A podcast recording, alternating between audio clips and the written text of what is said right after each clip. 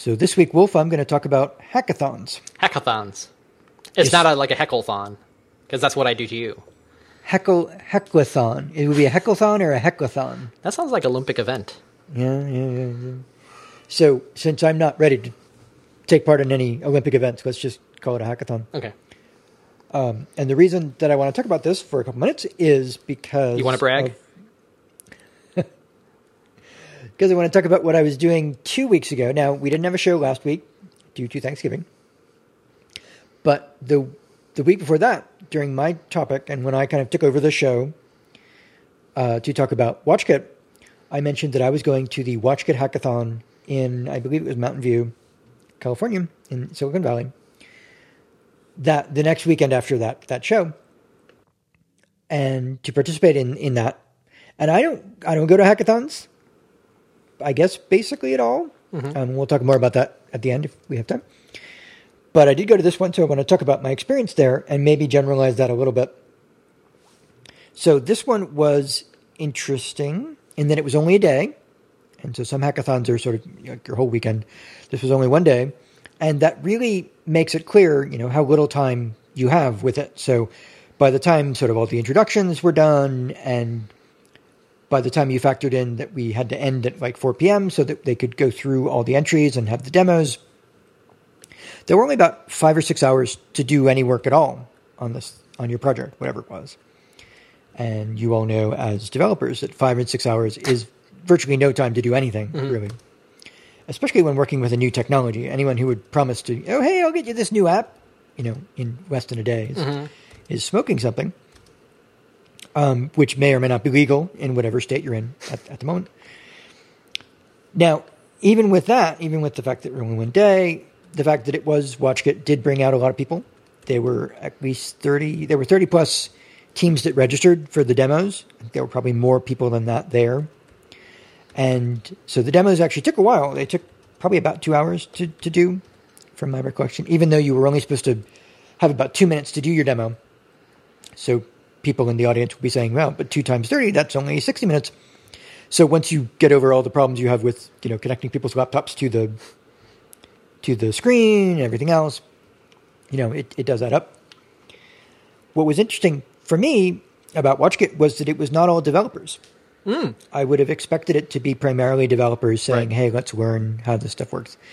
And it was not. There were a lot of designers there. Hmm. There were a lot of what I would, for lack of another word, call entrepreneurs, mm-hmm. Um, vis- visionaries. uh, so that on my team, the team that I sort of cobbled together from people, and these are all people that I met there, I was the only developer. So as the, the clock ticked down to our 4 p.m. Uh, deadline, that got to be a bit nerve wracking. There, you know, I couldn't say, "Oh, hey, you do this." Right. No, either I finished it or we didn't finish it. Were they pulling? the, the. Were they pulling Yes? any PHP CEO on you? What PHP CEO? Yeah, it's a it's a Twitter account that kind of um, kind of codifies the the archetype of the the angry um, entrepreneur that Is that- I- is not I've seen that, I- yeah. yeah, yeah. No, no, they're uh, very pleasant people Okay, okay. that I worked with. Very easy, easy to get along with people. Mostly designers. So there was, uh, and I guess I can go over what the app did if if you're interested. Yes. But, um, in a minute. But um, so yeah, yeah. So there were some pictures to put together and icons and things, and they did that while I was working on the code. Now they said with people who were running the hackathon, and this was something where Capital One was a big sponsor, but I think uh, Ben Morrow, I think, was the person who was kind of leading the charge. But then there were a bunch of people from from Capital One who were helping out as well, and um, the uh, uh, model model view controller song guy. I'm Yeah, James Dempsey. James Dempsey was one of the was one of the uh, judges, so, so that was fun. Uh, so, what they said, people in charge said, was that they prioritized working code over pitches. So they really wanted to see what you were actually going to do, as opposed to with with the code with the with the the WatchKit SDK, as opposed to just something that you Photoshop together. In practice, some of the pitches won out for the various categories that they were describing over working code. And I think some of that was because it was just so limited in what you could do. Now, we went over what you could actually do with WatchKit at all conceptually. But even with that, with the the version that we had, which was just the simulator, you could do even less. Uh, you couldn't actually do notifications, for example. The best you could do is have some dummy notification data that showed up when you first launched the notification pane in WatchKit in the simulator. So that you know and that made it harder to do a demo where you said, "Well, we want to have our server talk to the your app, we talk to your, the watch." So yeah, so blue skying was a lot easier than trying to work within that. Uh, the one in particular I remember, and there, there were others too that also specifically mentioned things that weren't possible. But the one I remember was someone said, "Well, your watch will notice when you shake hands three times with someone. That'll be kind of your signal to do something for the watch to do something for you." And I was thinking, you know, there's no way that's going to work unless you strap your phone to your wrist. You know, you're not going to be able to get that data of, of, the, of your hand shaking. So, uh, and very few apps did what I think would be the majority of real world apps would do, which is take data from an existing system and show it on the watch. Um, I think the one, Hey, Hey Inc., heyco.com or hey.co, whatever it is, um, one of the developers there actually did a little app that showed some of that data from from Hey, which was which was interesting to see. Um, some of the other apps, there was a there was a fart app, of course. Now, you might be wondering how could you have a fart app when you can't do anything with the You can't even play a sound, right? you can't play a sound. Yeah. It was it was a way to initiate the fart app. so when you're when you're at Well, the turkey the- dinner That's a with your family, three yeah. hundred dollars right there. Yeah. Well, so his idea was that you somehow hide your phone underneath someone's chair for Thanksgiving, one of your family members. So I mean, it was a nice story, but you know, That is a good use of technology right there. And the other one that I remember is Su- Scroll for Sushi, which is a pretty cool name. Uh, the thing that I remember was that the, the, the app looked good, and it was again mostly, you know, you you initiate buying food from a restaurant, having it delivered to you through your watch. Uh, and the UI was good. What I thought was was interesting was that you didn't actually scroll to order the sushi. you actually had to do like tap something. Mm. So you know, a bit of false advertising. but Otherwise, mm-hmm, you know, mm-hmm. very nice. So let's see. So the app that I put together was because I decided that I was also not going to do something practical, as most people weren't really doing, necessarily doing something that you could, that you could do right away. So I made a game, and I made a social game where you put several people's watches together, and you somehow figure out that everyone's playing the same game, and you start it, and it's a series of shapes that get shown, shapes and colors, and if they all match according to certain criteria, and you tap, you know, you're supposed to tap on your watch, and if you tap first, then you get the most points, and if you tap uh, later than that, you get some points, and if you tap when they don't match, you subtract points from that. And so, you know, very simple. Mm-hmm. But even that turned out to be more than you could do mm. in in you know in a day. And the big problem was actually the communication Yeah. between the different between the different watches. You could do this using GameKit. Yeah. You probably couldn't do this just through the watch. From what I can see from GameKit, now I haven't actually shipped anything with GameKit myself, but from looking through the documentation afterwards, you basically need the, the, the UI on the phone. So you'd have to take out your phone mm-hmm. to, to sign in. After that, you'd probably be able to do everything else. Uh, choosing game partners, you'd probably still be able to do through the watch if you put your phone away. But, you know, that takes a lot of the fun out of it if you have to take your phone out to do that. But it, so, but we could manage to do a demo where it was sort of pre-coded the, the, the game session.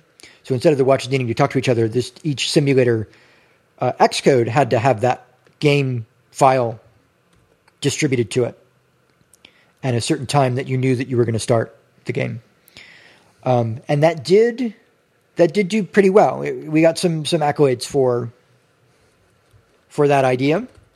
Um, so one of the interesting things about the hackathon is that you, since you don't have time to put together complex things, judging is also very simple, and that you get judged on, on very simple criteria. Um, whatever gets sort of picked out of your demo because you only have a little bit of time. So you know people got got sort of stuff picked out because they looked they looked nice. They got picked out because of a particular idea that they had, for the most part, as opposed to you know people pouring through your code and, and saying, oh this this person's code is better than that person's code, right? Mm-hmm. So, um, so let's see. I don't have that much more time, but I guess I'll, I'll uh, finish up by saying by comparing this to the other hackathon that I've been a part of, which Wolf you can you can guess. I can guess. Yes, which would be MacHack, which was a long time ago. Uh, probably most of the people coding now are not familiar with MacHack. Most of the iOS developers out there. So MacHack was something that took place, and um, I guess there's probably a web page for it somewhere. Uh, they might even talk about it on, on Wikipedia. Something that took place kind of in the middle of nowhere, um, and it was all weekend. So those things together would probably be enough to keep me from going to it now, and might you know keep a lot of people from going to it now. But it was kind of a you know, you think, well, why would you ever do that? Well, because it was a social gathering. Yeah, it was also weren't really, it was yeah kind of pre-internet too, really.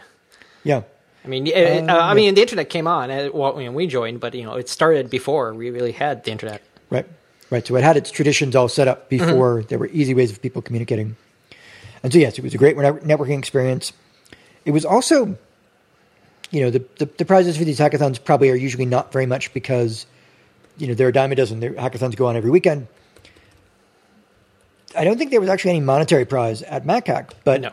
from what I could tell, the people who won the hack each year were often contacted by Apple teams for, for jobs. So it was really about getting the accolades, you know, pursuing your, uh, fulfill, furthering your career was, you know, if you would look at it sort of cold-bloodedly, that was one reason to go and to do that. There were sessions there, but they weren't the focus. It was really all about just sitting around, usually staying up all night and doing that because it was all at one hotel. So we all kind of stayed in the hotel in the big, big center room there. So there are a lot of differences between those two, those two approaches. And I think most hackathons these days are kind of one day Yeah, or that sort of thing. So it's really it's less of a of a big signature event and more just a thing you go to that's near you. Um, but still, you know, it's I, I find it enjoyable to do and and worthwhile to sort of talk to the people involved in all this.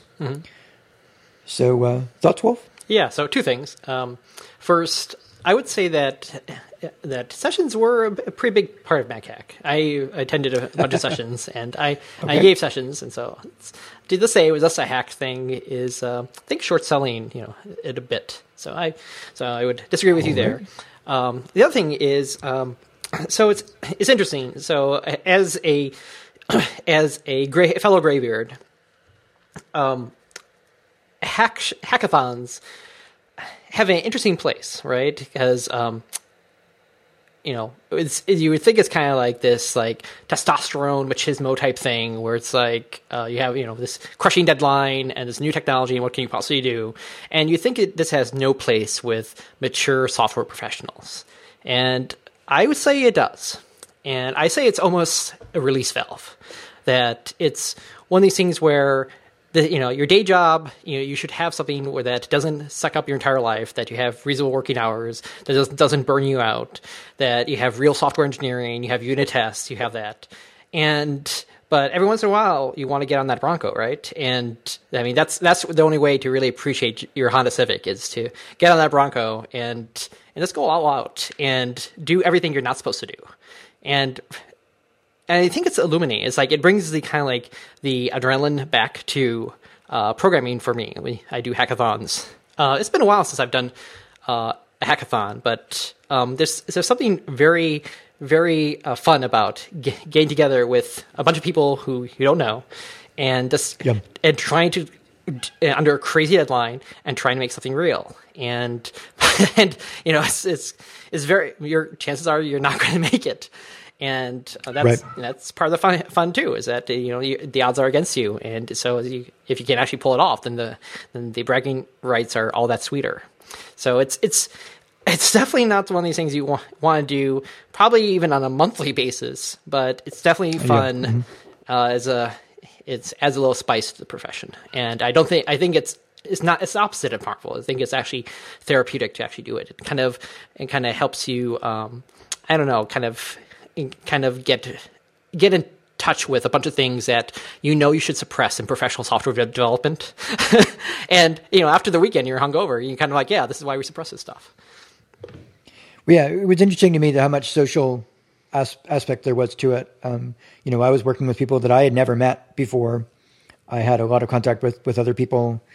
Um, so, so yeah, I I did like that piece of it. You know, you might think, well, hackathons are usually just heads down, but a lot of it's, you know, if you do get something done, a lot of it has to do with um, whether you can work well with people. Yeah. So there is that. Now, do you Are are there a lot of hackathons um, where you where No. you've been? No, um, yeah. Last hackathon I actually did was a distributed one, which was uh, online, Oh, mhm, which was uh, a Node.js one. Um, who's no, it was called Node Knockout, and uh, did that. I think it was like three years ago or something like that. Now, so it was a while back. So I haven't haven't done recently. uh, You might be ready for a new one. You know, it's it's about that time, right? It's, it's like I said, monthly. You, you'll kill yourself. M- Maybe once a year. Even that, it's like maybe even push it. but uh, yeah, yeah, not too often. Cool. Okay, so I guess I'm ready for my topic, which is async await. Um, so I know You call it a a wait. await. Yes, Is that what you're supposed? Oh, oh wait. Okay. await. Yeah, Go on. I, I probably put too much emphasis on the a there on the second a. Sorry about that.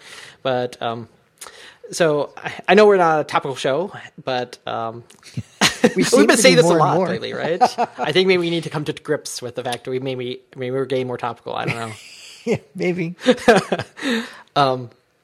So uh, it's it's not really that topical because it's really old news by now. But uh, a few weeks ago, uh, Microsoft open sourced a bunch of .NET. That's right. Yeah, yeah. Maybe not all of it, but it seems like most of it. I don't even know the details. But this reminded me of a topic. There are basically three things I'm interested in uh, technically uh, from from this. Is that C sharp in general is actually a pretty cool language. Um, It is. yeah, yeah. And uh, I'm and the, I'd like to talk about the you know specific part that we're talking about tonight is the async await functionality, which is something that uh, Apple developers would be wise to learn how things could be made so much better for themselves. That we it's one of these glaring features that we don't have. But um, that will, that's what we'll talk about. And the other thing that I'm really interested in that we, we don't have is PowerShell, which is uh, Microsoft's. Um, you know, Microsoft had this terrible this uh, terrible. I, I don't know what they call. It. I just know it as DOS shell, which uh, it's it's like the the command line in an MS DOS Microsoft disk operating system was just horrendous compared to Unix in terms of its lack of power. And if you actually use the command line in Windows, this is like you know basically it had to you know be bitwise compatible with it, and you know, they could add little features here and there. But PowerShell is kind of rethinking of it, where instead of this piping uh, text streams or or byte streams to between processes, so you could have these tools that communicate with each other, that you could actually pass C sharp objects ac- across each other. So you could do things like uh, pipe um, a, uh, Excel spreadsheet into a tool and then pipe it back out to Excel spreadsheet. It was uh, it not it was it is very cool, and I'm actually there is a an open source project called Pash, which is some sort of like PowerShell uh, clone re- implemented in, on Mono, um, but I haven't used it, and I kind of tweeted about whether or not this is. I wonder if like Microsoft open sourcing.net actually makes this type of stuff like more feasible to, for us to get like PowerShell on OS 10. And the, the Pash actually responded to to us, uh, well, not to us, to me, saying we we hope so. So I don't see, so I don't think they have definite plans there, but but maybe something along those lines. But anyway, but back to the the topic that I actually want to talk about. So um, on the on the so async await is is really a cool feature of it's I think it's also in Visual Basic, but uh, pretty much everything focuses on C sharp. Um, that it allows it's uh, allows um, it, concurrent programming in a way that is, and I, I guess I should say, I forget which it, it, concurrency is in parallelism, parallelism is a currency. I actually know the definitions of this, but it's not in my head right now. But the idea is that the it enables you to do kind of multi-thready type stuff that that actually don't involve threads, but could involve threads. So you can kind of think of it as um, a Grand Central Dispatch, or maybe uh, like you know NS operation and, and NS operation queue. But uh, imagine if, if it's more like language in- integrated. And you might say that uh, like Objective C, you know, and, and has blocks, right? So that's kind of language integrated. And like no, no, this is like a different class of stuff. So it's widely respected, and it's very cool how it works. Essentially, you write code that looks um, procedural. It looks like it will block. So uh, you have like your standard method, and you have you have this um, method uh, decorate a decoration on it that has the word async on it, and the there's a really great blog posting from uh, Eric uh, Leiter Litter that uh, I'm sorry Lippert that talks about how the naming on this is actually pretty bad. It's called uh, Synchronous Programming in C Sharp 5.0 Part 2 Whence Await. And he, and I'll read from uh, his blog posting here because his choice of words is quite quite wonderful. That he talks about the async modifier that you put on your method to kind of opt into this, this new feature set. That the async modifier on the method does not mean this method is automatically scheduled to run on a worker thread asynchronously, which is might something that a person new to it might might think. It means the opposite of that. It means the method contains control flow that involves awaiting asynchronous operations and will therefore be rewritten by the compiler into continuation processing style to ensure that the synchronous operations can resume this method at the right spot. The whole point of asynchronous methods is to stay on the current thread as much as possible. They're like coroutines. Async methods bring single-threaded cooperative multitasking to C Sharp. So I kind of kind of skipped ahead, but it kind of gets to the punchline of the cool technology that's in async await. That await. I don't know why I say why I keep on saying await, but await. that so you you decorate a method with the async keyword, and then inside that method you can then use this await await uh, keyword, and the await keyword is basically uh, little it's clues to the compiler saying I this is a point where you can rewrite my code for me to uh, to essentially ends up looking kind of like promises or like blocking a thread to to await for a result. And what it does is that it takes your code and it actually rewrites it into callback style. And specifically, the the computer sciencey term for this is continuation passing style, which I'll link to. And so, continuation passing style is kind of a big computer science topic in its own right, but needless to say, it's it's um, it, it's there are it's, it's a spectrum that it's not just a matter of d- that do you support continuation passing style? There's a bunch of related fun- functionality. There's coroutines, there's generators, there's tail call optimization. Uh, I'm sorry, tail call elimination, and so that's all involved. And really, it's it's probably too big a topic to tackle in this show. We can talk about like the wonders of tail call elimination in another show. Oh, come on, five more minutes, you can get it covered. um, it's. I mean, if if we can assume that our audience understands assembly, then uh, it's pretty easy. To, it's pretty easy to go through. Uh, do, do, you want to make that assumption? I don't know assembly. Oh, okay, I mean, I okay. The, I don't. I don't know the current Intel assembly. Oh, so. you know, this is so long as you understand you know you have instructions and you have stack and you have explicit stack. Oh, sure, yeah. okay, okay. We can we kind kind of walk through it there. So uh, if you understand how like how things actually work at the assembly level, is that you have these um, like jump subroutine instructions, and even that is kind of a, a bit of a macro for the idea that in order to from one you going from one subroutine to the next is that you take your current address, you push on the stack, you and and then you push parameters or a different order depends on what you do, but usually it's that way. And then uh, I'm sorry, usually you push parameters, then you do jump subroutine, and it pushes the return address on the stack. And then the so subroutine A calls subroutine B. Subroutine B gets entered, and it it sets up its parameter list and a stack that it needs. Does this work? And when it comes time to return, what it does is that it pops a stack of the return address, and it returns to that address. So it returns to its caller what continuation passing style is is that you make the return address explicit. That you can say instead of this always jumping to the caller, you can say jump to this other thing instead. And there's some other things involved there, but if you can think about it, is that the jump happens after the stack is unwound. So interesting thing here is that we tend to think about like things where you build up your stack the deeper and deeper you go into uh, into subroutines but with continuation passing style with tail call elimination, that you can you can actually not have a stack at all. And this enables all sorts of interesting optimizations, and is that's why it's one that really uh, favored by uh, recursive languages that tend to uh, tend to be you know, even like walking a list. Uh, if you have fifty thousand items in the list, uh, you probably don't have to build up a stack for fifty thousand uh, stack frames to uh, to uh, iterate that list. So it turns out that it sounds like a kind of obscure optimization, but turns out to be critical if you do something like a functional language or if you're doing continuation passing style.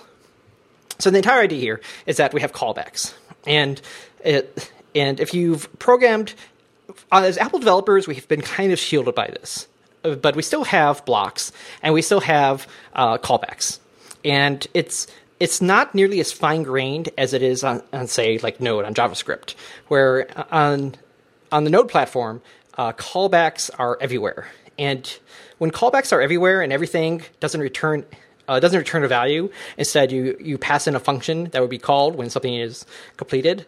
Um, it, you get very nested very quickly, and you get this thing. I've heard it called different things, but what I tend to call it is the pyramid of doom. That that it gets very nested, and you end up with this triangular pattern where, like every other line, is is a call to the next asynchronous thing you want to do Right. Mm-hmm. And so the meat of your program is actually spread between all this all this uh, structure. Yeah, makes it very hard to maintain. Very and, hard to maintain. and update. Yeah. Yes. And God help you if you need a loop in there. And that at that point you're basically destructuring it, destructuring the loop. So you have to you have to basically roll your own loops. Yeah. Put error handling on top of that. And like I said, this is we're getting some of this in the Apple community. Um, I've seen in in modern code, I've seen it maybe go down to three, maybe four levels, but that's mostly because our APIs aren't really super callback based. In Node, they are, and um, interesting enough that so Microsoft has this thing called uh, Windows RT or WinRT uh, for Windows runtime. And I know very little about it, but apparently it has something to do with Windows 8 and uh, and with their tablets and their touch interfaces and all this. But they but they are using uh, asynchronous APIs a lot more aggressively, and part of it is because of this new async await type functionality. It's not that new anymore, right? It's not. It's just all this stuff is based in 2012. Uh, is when it w- was introduced in uh, C Sharp 5.0. So this is not you know bleeding edge stuff. This has been proven, um, and they say t- between 10 and 50 percent of their APIs are asynchronous now. And they have a very interesting little metric here about when they decide whether the uh, API will be deemed asynchronous or not. Is that if it will take more than 50 milliseconds to execute, then they make it asynchronous. So we so that's actually you know not that much time, and I, I don't know why they chose that number in particular, but it gives you an idea for. I'm actually surprised that only 10 to 15 percent of their APIs are asynchronous. I would almost think it'd be more than that. But as Apple developers, we're taught to like try to keep stuff off the main thread as much as possible for for user interaction um, to reduce the latency for user interaction, and so uh, don't get me wrong, Grand Central Dispatch does a great job of trying to get stuff off the main thread.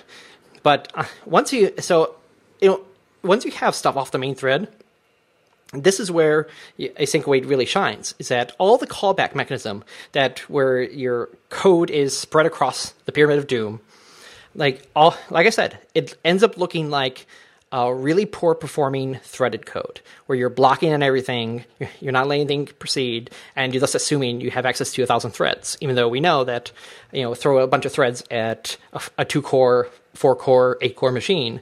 Um, you get a lot of context swapping. You you get uh, resource contention. So by the, so at this point, they you can take the the compilers, you know, knows all this stuff, so it can take that code, it can rewrite it into the pyramid of doom for you. See, humans are really bad at object graphs and deeply nested hierarchical structures, but computers are great at this stuff. So at this point, it's it's allows you know the humans to work with the machines pretty well. That we can write in this way that humans understand. That looks like blocking. We can reason about it very effectively. It's uh, like I mentioned in that quote that it's a cooperative multitasking. That a, a lot of the uh, problems we have that what we talked about like in the sequential consistency episode that things that are really hard to reason about when you can be preempted at any time kind of go away. Not totally. There's a bunch of there's uh, in, unintended reentrancy issues there, but for the most part, uh, you can look write what looks like naive code, and the compiler will step in, re- rewrite it into the pyramid of doom for you, and you know, this is, and it's not like it's just like writing it from C sharp to C sharp. It's actually writing it into the, uh, I forget, it's like the intermediate language or whatever, the CL, whatever the CLR runs. Essentially the Java bytecode, whatever they're calling it that. And so it's at a very low level. It's, you know, it's at compile time. It's similar to what Arc is doing in terms of um, you, we never get to see the actual retains releases in the source code, even though we've asked for it. You know, it's it's just that's, that sure. information isn't there. But yeah, so it's um, from what I can tell, I've been you know it seemed pretty bold when they when they came out with it, and I've been following it for a while, and it seems like it's been pretty much well accepted, and seems like it's a stable technology, and I've looked around, and a lot of it's actually, interestingly enough, has to do with kind of like with the type safety of C sharp and how they can represent things. And so I kind of looked, I wondered if Swift changed the story at all. And um, there are some Swift implementations that end up using Grand Central Dispatch to kind of pull off the the asynchronous nature of it and spinning stuff off and and, and bringing stuff back onto, onto the thread. But um, it's it's it really needs to be kind of language integrated, and this is not something that Swift or Objective C offers at this time. It and it's not that difficult. This is a kind of a it's a the computer science behind it isn't new. It's pretty old. Um, so rewriting all the stuff into continuation passing style is a pretty straightforward transformation, and it fits really well with the idea of kind of um, making uh, pausing execution while you wait for I/O or from other other things.